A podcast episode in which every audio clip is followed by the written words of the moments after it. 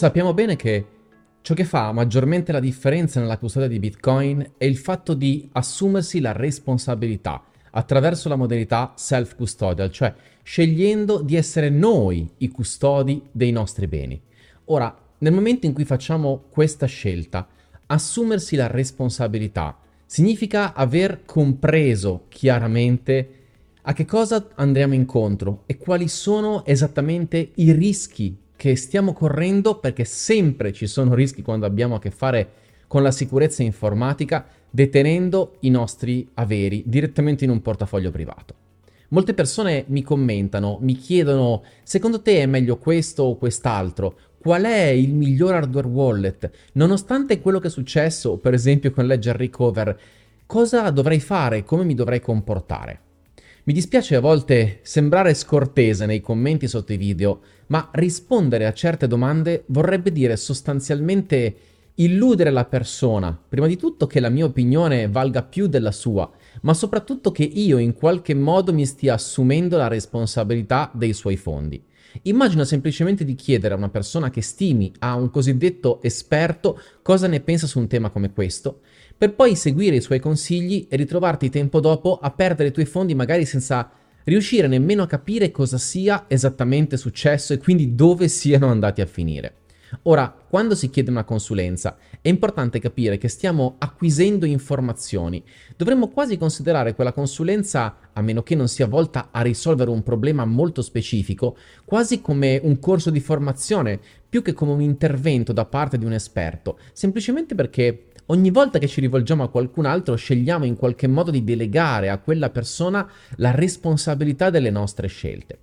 Ora, in molti, moltissimi casi, quando parliamo di custodia autonoma di Bitcoin, davvero non ci rendiamo conto di dove risiede il problema potenzialmente reale. Ad esempio, la maggior parte delle persone si preoccupa del fatto che un SID possa essere compromesso, cioè possa in qualche modo sfuggire. Per esempio perché lo salviamo digitalmente, ne facciamo un backup sul nostro computer facendo una foto. E sappiamo, la maggior parte delle persone sanno che quella non è una buona pratica, ma allo stesso tempo la maggior parte delle persone non si preoccupa di come il seed viene generato, cioè per esempio da dove viene l'entropia che dà vita a quel seed e quindi che costituisce a tutti gli effetti la base della sicurezza di quel seed per tutta la sua vita, per tutta la sua esistenza. Ora, questo è solo uno dei molti esempi, ma ti faccio questo esempio proprio perché mentre la maggior parte delle persone si sente sicura per le conoscenze che ha, perché ha approfondito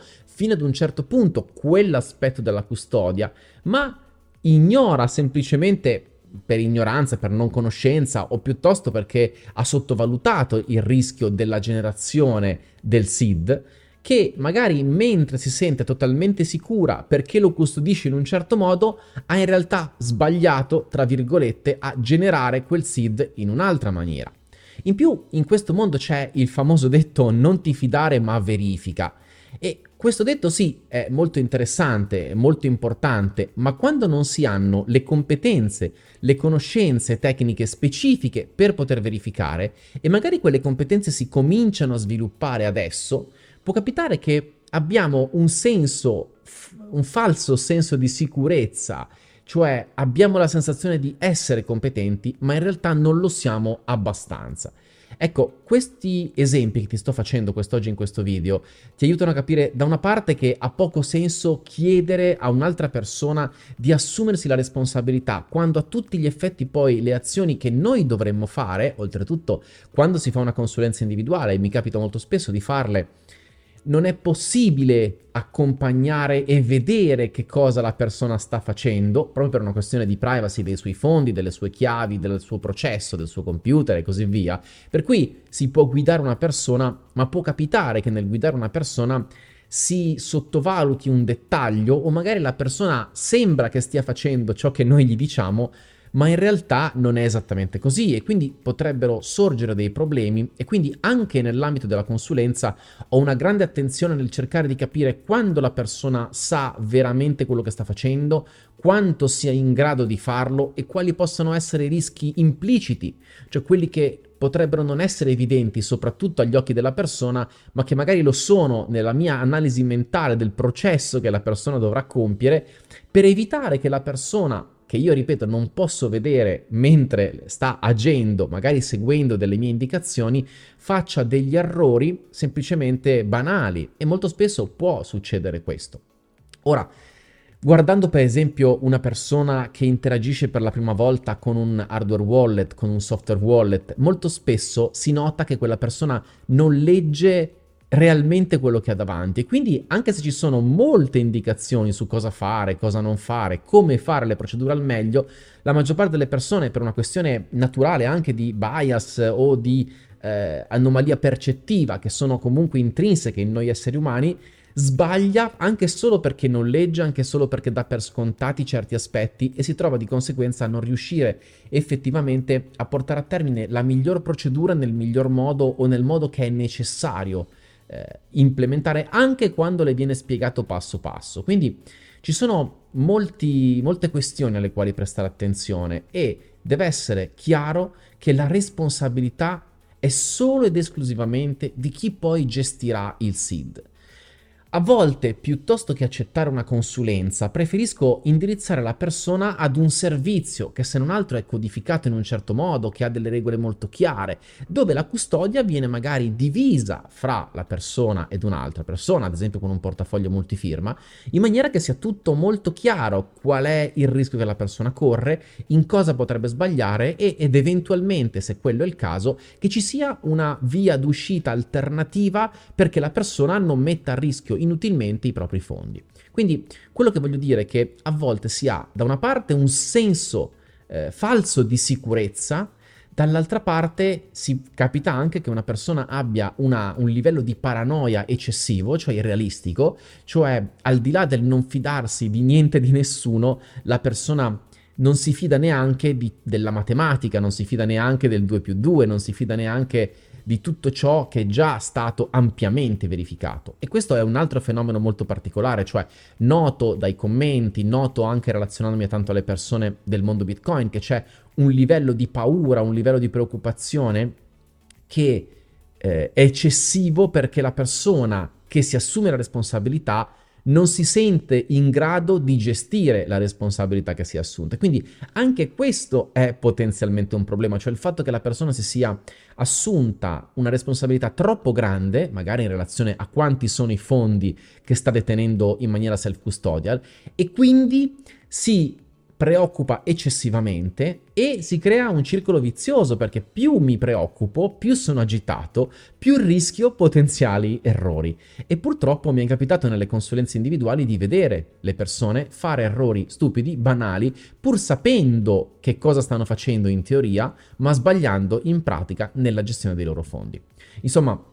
Bisogna prestare molta attenzione perché assumersi questa responsabilità, cosa che tutti danno per scontato di dover fare, comporta a sua volta dei rischi. La certezza eccessiva nella gestione dei fondi a volte comporta dei rischi e ovviamente l'avere troppa poca certezza di quello che si fa e quindi magari sentirsi fortemente insicuri può a sua volta portare dei problemi. Dico questo perché credo sia molto molto importante capire i meccanismi psicologici e la maggior parte delle persone, la maggior parte dei bitcoiner non se ne rende minimamente conto, che ci sono dietro all'assunzione di questa responsabilità, i meccanismi psicologici che ci sono dietro alla gestione autonoma dei propri fondi. Ci sono persone che vanno in grande agitazione anche nel fare una transazione di poche centinaia d'euro, o persone che hanno di pancia la sensazione che gestire 50 o 100 mila euro sia diverso rispetto a gestirne 1000. Tecnicamente non c'è nessuna differenza, l'unica differenza è proprio nella psicologia della persona.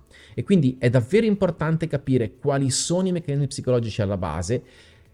perché sto facendo quello che sto facendo, quali emozioni sto vivendo e molto spesso questo ci aiuta davvero a ridurre i rischi e ad aumentare la sicurezza. Quindi invito spesso le persone che mi chiedono una consulenza, più che considerare la consulenza come un terreno dove mi chiedono cosa devono fare, a fare un breve magari percorso formativo che può essere attraverso i libri, attraverso i corsi o attraverso delle sessioni personali, ma comunque volte alla formazione e quindi allo sperimentare, a far proprio, a trovare confidence in se stessi nel gestire una certa azione piuttosto che chiedermi cosa devono fare, come devono farlo. Mi è capitato di recente di avere a che fare anche con persone che,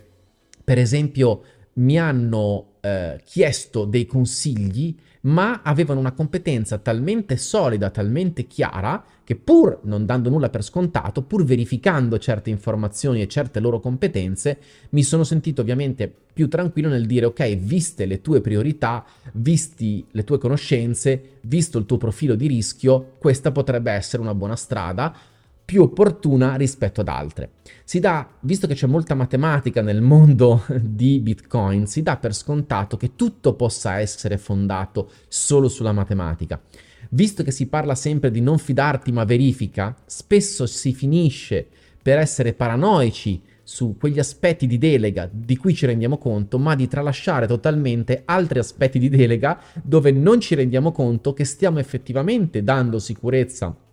a un soggetto terzo senza nemmeno accorgercene. Ed è esattamente quello che è successo a molte persone quando si sono svegliate improvvisamente per la questione di ledger recover, cioè si sono improvvisamente rese conto di aver dato una certa fiducia a una certa azienda fondando quella fiducia su un principio sbagliato, cioè sull'idea eh, errata fondamentalmente che il SID non potesse mai uscire dal Secure Element o dal loro hardware wallet semplicemente perché loro credevano che il Secure Element funzionasse in un certo modo mentre in realtà funziona in un modo diverso. Insomma, molto spesso ci si frega, soprattutto quando si è in paranoia, soprattutto quando si conosce poco un settore, soprattutto quando non si è studiato abbastanza, e si tende magari a fare un investimento rapidamente, a fare un'operazione presi dall'urgenza quando ancora non si hanno le basi sufficienti per agire in una certa direzione, per gestire quelle operazioni in maniera opportuna. Ti chiedo magari di riflettere su questi punti, perché no, di rivedere questo video una seconda volta e cercare di vedere in maniera più possibile oggettiva te stesso e chiederti dove sto dando per scontato la fiducia, dove magari sono un po' troppo paranoico o paranoica, dove magari mi sto fidando troppo di me stesso e troppo poco degli altri o troppo poco di un certo sistema. Perché di questi tempi, proprio perché ci sono notizie di cui ho parlato su Trezor, su Ledger, Tante persone stanno portando al massimo il livello di paura e di paranoia, ma questo le sta portando inconsapevolmente a crearsi dei problemi aggiuntivi piuttosto che risolvere problemi potenziali che forse potrebbero non essere problemi reali. Insomma, Chiudo dicendo, renditi sempre conto di quegli aspetti psicologici che sono dentro di te, perché se non guardi te stesso, se non ti accorgi di come tu stesso stai creando potenziali pericoli, potresti trovarti a sentirti troppo sicuro rispetto a quanto invece non sia opportuno fare quando si fa self-custodial. Spero di esserti stato d'aiuto, se hai voglia di partire dalle basi e di fare un percorso di formazione, a volte investire un po' di più in una formazione personale piuttosto che cercare una consulenza dove sia io a dirti cosa è giusto, cosa è sbagliato, anche a pagamento o nei commenti di un video, può essere una scelta ancora più intelligente perché capitalizzi sulla formazione, riesci a capire quanto ne sai e poi nel tempo, solo in funzione di come cambia la quantità dei tuoi investimenti, il tuo profilo di conoscenza, il tuo profilo di rischio e man mano che diventi più cosciente dei tuoi rischi, allora puoi adattare la tua strategia perché quella strategia si fonda su ciò che è veramente tuo, su ciò che è veramente sotto la tua responsabilità. Stai esercitando in quel modo davvero la tua responsabilità e ti stai assumendo sostanzialmente il rischio e sei un vero Bitcoiner self-custodial. Alla prossima, un caro saluto da Marco Cattaneo di Sicurezza Bitcoin.